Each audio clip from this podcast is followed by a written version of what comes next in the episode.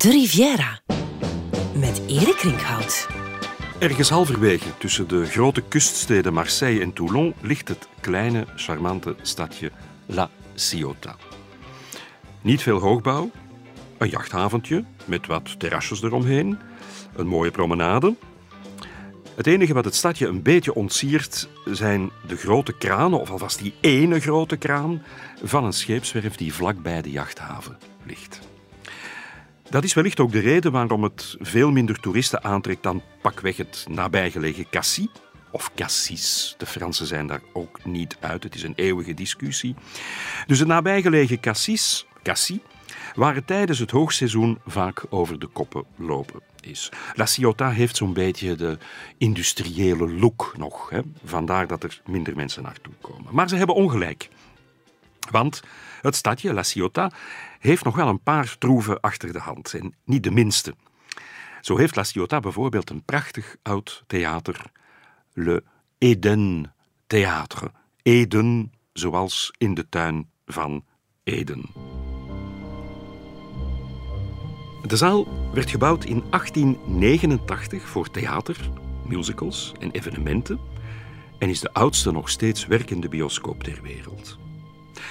De allereerste filmvoorstelling mag dan op 28 december 1895 in Parijs hebben plaatsgevonden, in het Salon Indien van het Grand Café. Het is vier jaar later, op 21 maart 1899, dat in het Eden Theater in La Ciotat voor een betalend publiek van 250 toeschouwers 19 korte films van de gebroeders Lumière worden geprojecteerd. En dat is wel degelijk een première, een historische première. Enkele dagen voordien waren er al affiches uitgehangen in de stad met daarop de volgende boodschap. La Maison Lumière présente un spectacle des plus scientifiques, absolument intéressant, aussi bien goûté des grandes personnes que des enfants que l'on peut amener sans crainte. Een hoogst interessant wetenschappelijk spektakel dus, waar men zonder schrik ook de kinderen mee naartoe kan nemen. Het gaat natuurlijk om een filmvertoning. De 250 toeschouwers zitten met open mond te gapen naar de bewegende beelden. Des vues photographiques animées worden ze genoemd. Want het woord film zal pas enkele jaren later in zwang geraken.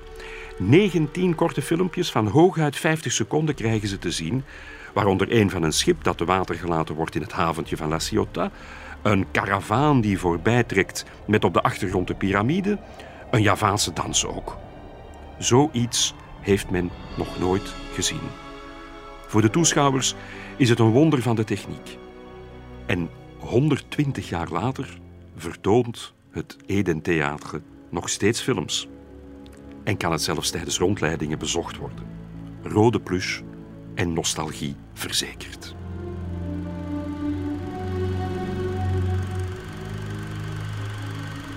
Nu kan men zich afvragen waarom deze historische gebeurtenis plaatsvond in een klein theatertje in een klein stadje aan de Middellandse Zee. Het antwoord is eenvoudig. Omdat de eigenaar van het theater, een zekere Raoul Gallo, goed bevriend was met de familie Lumière. Vader Antoine Lumière en zijn twee geniale zonen, Auguste en Louis, de befaamde Frère Lumière.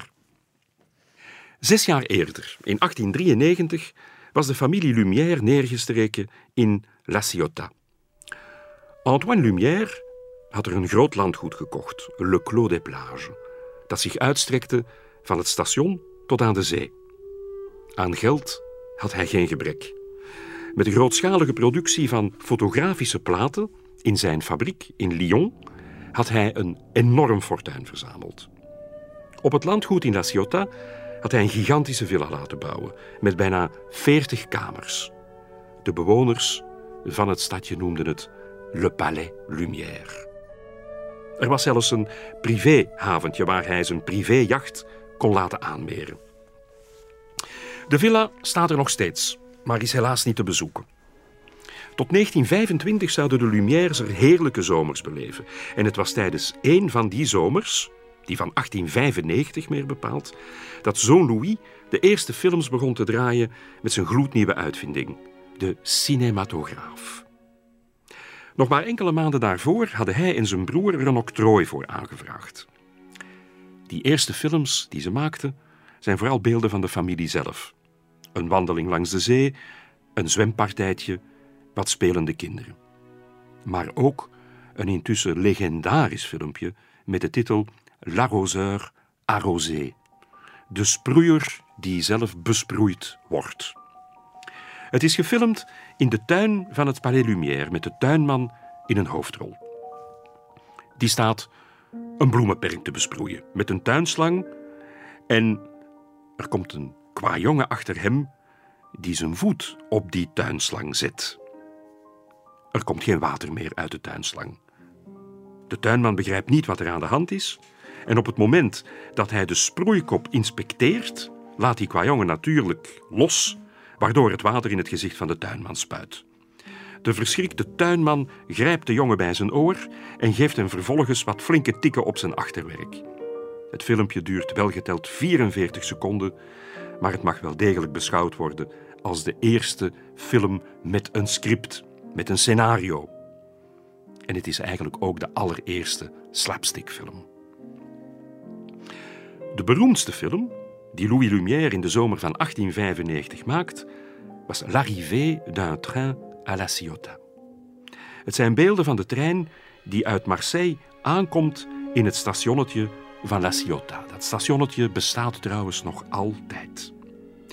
Op het perron van dat station staan reizigers in hun zondagse kleren. We zien een kruier voorbij lopen. En dan verschijnt er op de achtergrond een stoomlocomotief. De camera is zodanig opgesteld dat de locomotief vanuit de rechterbovenhoek van het scherm nadert en almaar groter en groter wordt. En dan aan de linkerkant van het scherm uit het gezichtsveld verdwijnt. De wagons komen tot stilstand. Passagiers stappen uit, anderen staan op het punt in te stappen of blijven op het perron staan. Het leuke is dat onder de reizigers die in en uit de trein stappen, Josephine Lumière, moeder van de twee uitvinders, is, en Suzanne, dochter van Louis. Maar ze doen alsof ze elkaar niet kennen. Waarom is die film nu zo legendarisch en zo mythisch geworden? Wel, het verhaal gaat dat bij de eerste publieke vertoning het publiek doodsbang was van het beeld van de trein die recht op hen afkwam, een ijzeren monster dat bijna uit het scherm barstte. De toeschouwers zouden geschreeuwd hebben en het zelfs op een lopen hebben gezet naar de achterkant van de zaal.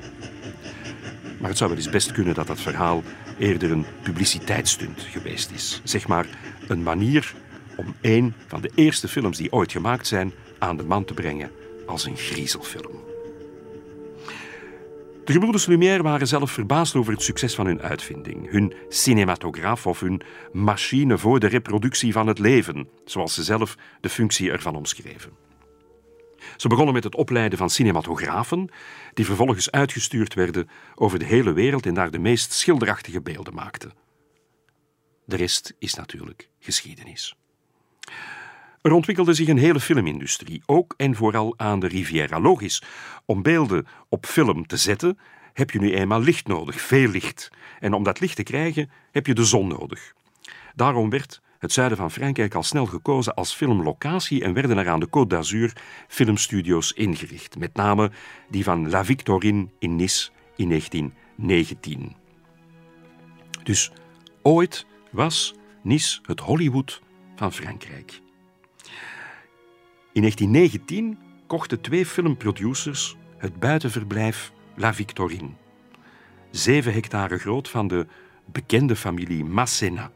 En het is daar dat ze hun filmstudio's inrichten. Pas later zou men met elektrisch licht en zware schijnwerpers beginnen te werken. Maar in het begin was het dus de zon die belangrijk was. Een van de bloeiperiodes van de studio's La Victorine was onder leiding van een Hollywood-regisseur, Rex Ingram, die zich tussen 1924 en 1930 in Nice installeerde en de studio's gevoelig uitbreidde. La Victorine heeft moeilijke periodes gekend en is vaak in andere handen terechtgekomen, maar het bevindt zich nog steeds op dezelfde plek, vlakbij de luchthaven van Nice. Het zijn legendarische studio's. Want er zijn films opgenomen als Et Dieu créa la femme van Roger Vadim, Mon oncle van Jacques Tati, La Nuit américaine van François Truffaut en recent in 2014 Magic in the Moonlight van Woody Allen. In 2017 heeft Nice de studio's aangekocht, de stad zelf, om ze een nieuw elan te geven. En helaas voor gewone stervelingen als wij zijn de studio's niet toegankelijk, behalve uitzonderlijk zo is op een open monumentendag.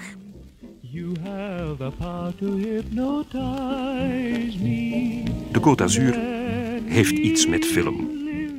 Het moment suprême van de internationale film speelt zich ook af aan de Franse Riviera. Het is het filmfestival van Cannes. Dat festival heeft, mag ik toch wel zeggen, een zeer boeiende voorgeschiedenis. De eerste editie was in 1939 en was eigenlijk het gevolg van een reeks politieke gebeurtenissen aan de vooravond van de Tweede Wereldoorlog. Op dat ogenblik bestond er al een groot filmfestival met internationale uitstraling, dat van Venetië. Opgericht in 1932 als het eerste festival waaraan een internationale competitie gekoppeld was. Maar het was toch in de eerste plaats een gelegenheid voor de deelnemende landen om elkaar te ontmoeten en de know-how te vergelijken die op dat moment opgebouwd was over de cinema. Maar eind jaren 30 begint het goed fout te lopen. De politiek begint zich ermee te moeien en nog wel in de gedaante van Adolf Hitler. Wanneer deze in 1937 verneemt dat er geen enkele Duitse film bekroond is op het festival, is hij ontstemd. Erger nog, de hoofdprijs werd dat jaar door de jury toegekend aan een film met een pacifistische boodschap. La Grande Illusion van regisseur Jean Renoir. Een prachtfilm met Jean Gabin, Pierre Freinet en Erich von Stroheim in de hoofdrollen.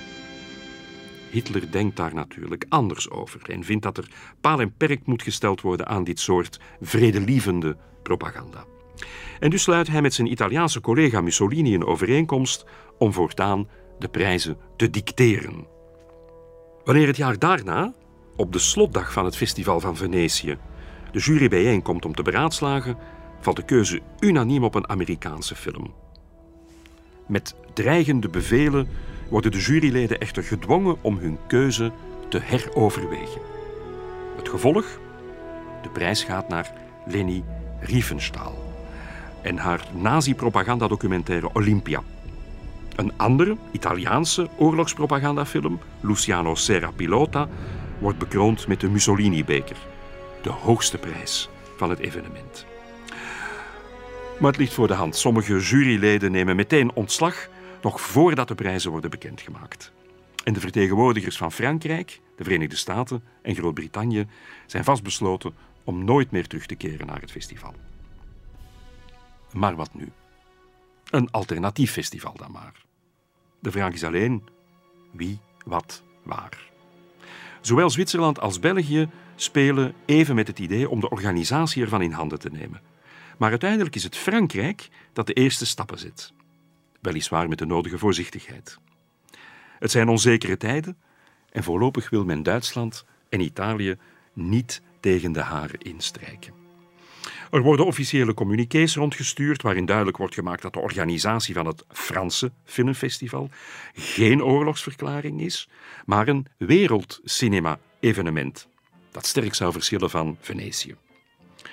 De nadruk zou vooral gelegd worden op de originaliteit van het evenement en dat de jury in absolute onpartijdigheid en artistieke objectiviteit beslissingen zou nemen. En bij wijze van prestige wordt het erevoorzitterschap van de eerste editie aangeboden aan wie anders dan Louis Lumière, de stamvader van de cinema. Hij is op dat ogenblik al 74 jaar oud, maar nog steeds een energieke man. En met zijn netwerk is hij natuurlijk ook de geknipte persoon om buitenlandse regisseurs ervan te overtuigen om het Franse initiatief te steunen. Er worden uitnodigingen verstuurd naar alle filmproducerende landen inclusief Duitsland en Italië. Maar uiteraard slaan deze allebei de uitnodiging af. De Verenigde Staten zeggen wel meteen toe en selecteren enkele films die vandaag als echte klassiekers bekend staan. Only Angels Have Wings van Howard Hawks met Cary Grant en Rita Hayworth in de hoofdrollen. The Hunchback of Notre Dame, een filmbewerking van de beroemde roman van Victor Hugo. En last but not least, we're going to see The Wizard, The Wonderful Wizard of Oz. Jawel, de klassieker onder de klassiekers. The Wizard of Oz van regisseur Victor Fleming. Ook België, Nederland, Zweden, Denemarken, Mexico, Polen, Roemenië en Portugal sturen films in. Zelfs de Sovjet-Unie. Alleen Groot-Brittannië twijfelt even. De Britse productiemaatschappijen willen het festival van Cannes wel steunen, maar willen ook films naar Venetië sturen. Na enige onderhandelingen kiezen de producenten toch de kant van het Franse evenement. Ze sturen naar Cannes onder andere The Four Feathers in, een patriotische film van regisseur Zoltan Korda.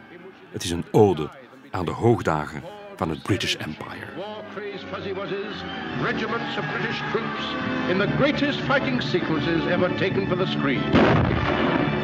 Four Feathers, directed by Zoltan Korda. Deelnemers genoeg dus. Het enige probleem dat zich nu nog stelt is de locatie. Welke stad voldoet aan de noodzakelijke criteria voor de organisatie van een dergelijk evenement? Om er een prestigieus evenement van te maken, moet het een stad zijn die kan wedijveren met Venetië. Er wordt aan Biarritz gedacht, aan Deauville, Aix-les-Bains en Le Touquet, maar in de meeste van deze steden lijkt het praktisch onmogelijk om in een paar maanden tijd een projectiezaal te bouwen en in te richten die plaats kan bieden aan duizend toeschouwers. Uiteindelijk valt de keuze op Cannes, een van de parels van de Côte d'Azur. Om te beginnen hoeft men daar al geen zaal meer te bouwen. Het Casino Municipal is groot en luxueus genoeg en kan perfect dienst doen als filmzaal. En daarnaast heeft de stad natuurlijk nog veel andere troeven. De Croisette, de luxe hotels, een golfterrein en tennisbanen. In 1939 telt Cannes 152 hotels. En die zijn broodnodig om alle genodigden te kunnen ontvangen. De tijd dringt om alles op poten te zetten. Het plan is om het nieuwe festival te laten plaatsvinden tussen 1 en 20 september 1939. En dat betekent dat men eigenlijk nog maar drie maanden de tijd heeft om alles rond te krijgen. Er moet personeel aangeworven worden, affiches gedrukt, afspraken gemaakt met sponsors, vervoersmaatschappijen en de media. Voor de opening van het evenement worden er 2000 uitnodigingen verstuurd. En dat lukt allemaal aardig. De burgemeester van Cannes doet er ook alles aan om van zijn stad de meest glamoureuze plek op aarde te maken. Vanaf half augustus start hij de festiviteiten al op en zorgt voor een ongeziene toevloed van toeristen en festivalgangers. Het is een stralende zomer. In de villas van de rijke Engelsen en Amerikanen worden cocktailparties en recepties gehouden.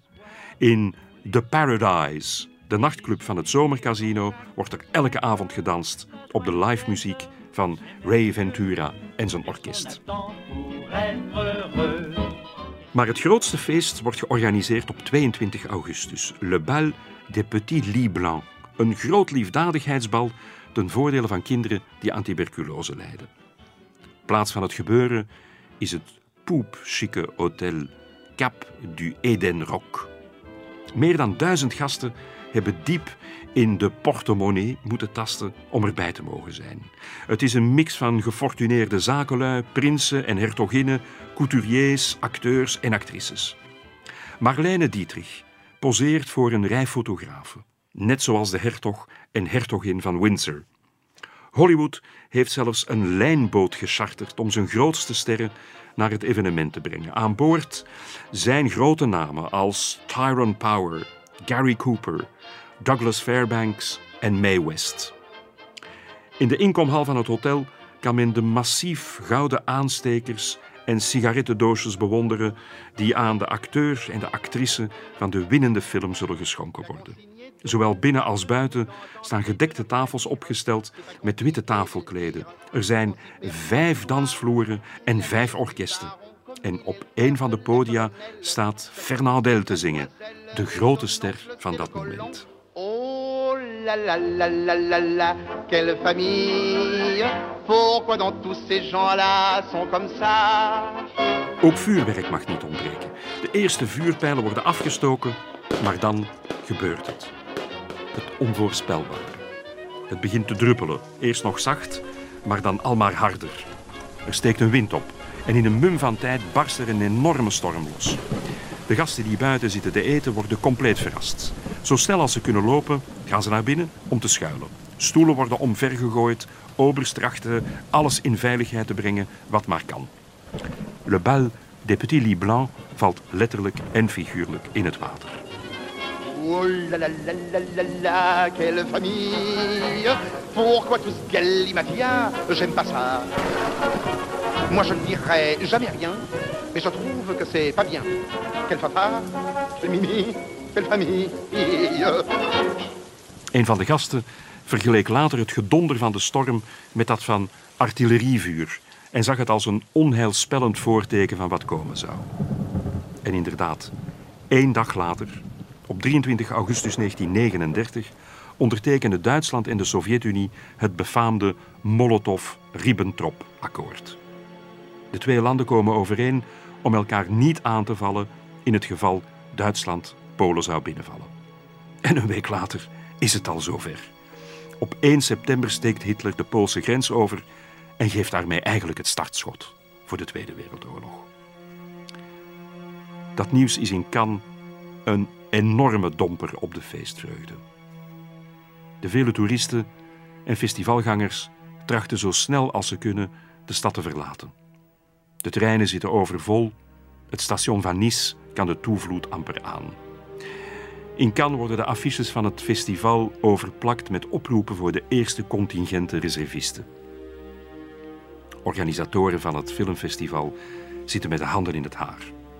Ze beseffen weliswaar de ernst van de situatie, maar toch willen ze zich nog niet meteen gewonnen geven. Dat is ook begrijpelijk na al die moeite die ze gedaan hebben. En dus beslissen ze aanvankelijk om het festival met een paar dagen uit te stellen. Maar wanneer het ene na het andere land begint af te haken, beseffen ze dat het een verloren zaak is. Eén film, welgeteld één film, wordt nog geprojecteerd. The Hunchback of the Notre Dame. Ter promotie had men een groot schaalmodel in papier-maché van de Notre Dame laten bouwen, op het strand van Cannes. Maar ik denk niet dat de toeschouwers ten volle hebben kunnen genieten van deze nogthans prachtige film, met Maureen O'Hara als Esmeralda en een schitterende Charles Lawton als Quasimodo. Yes. Get up. Leave me alone. I'm not a man, and I'm, I'm not a beast. I'm as shapeless as the man in the moon.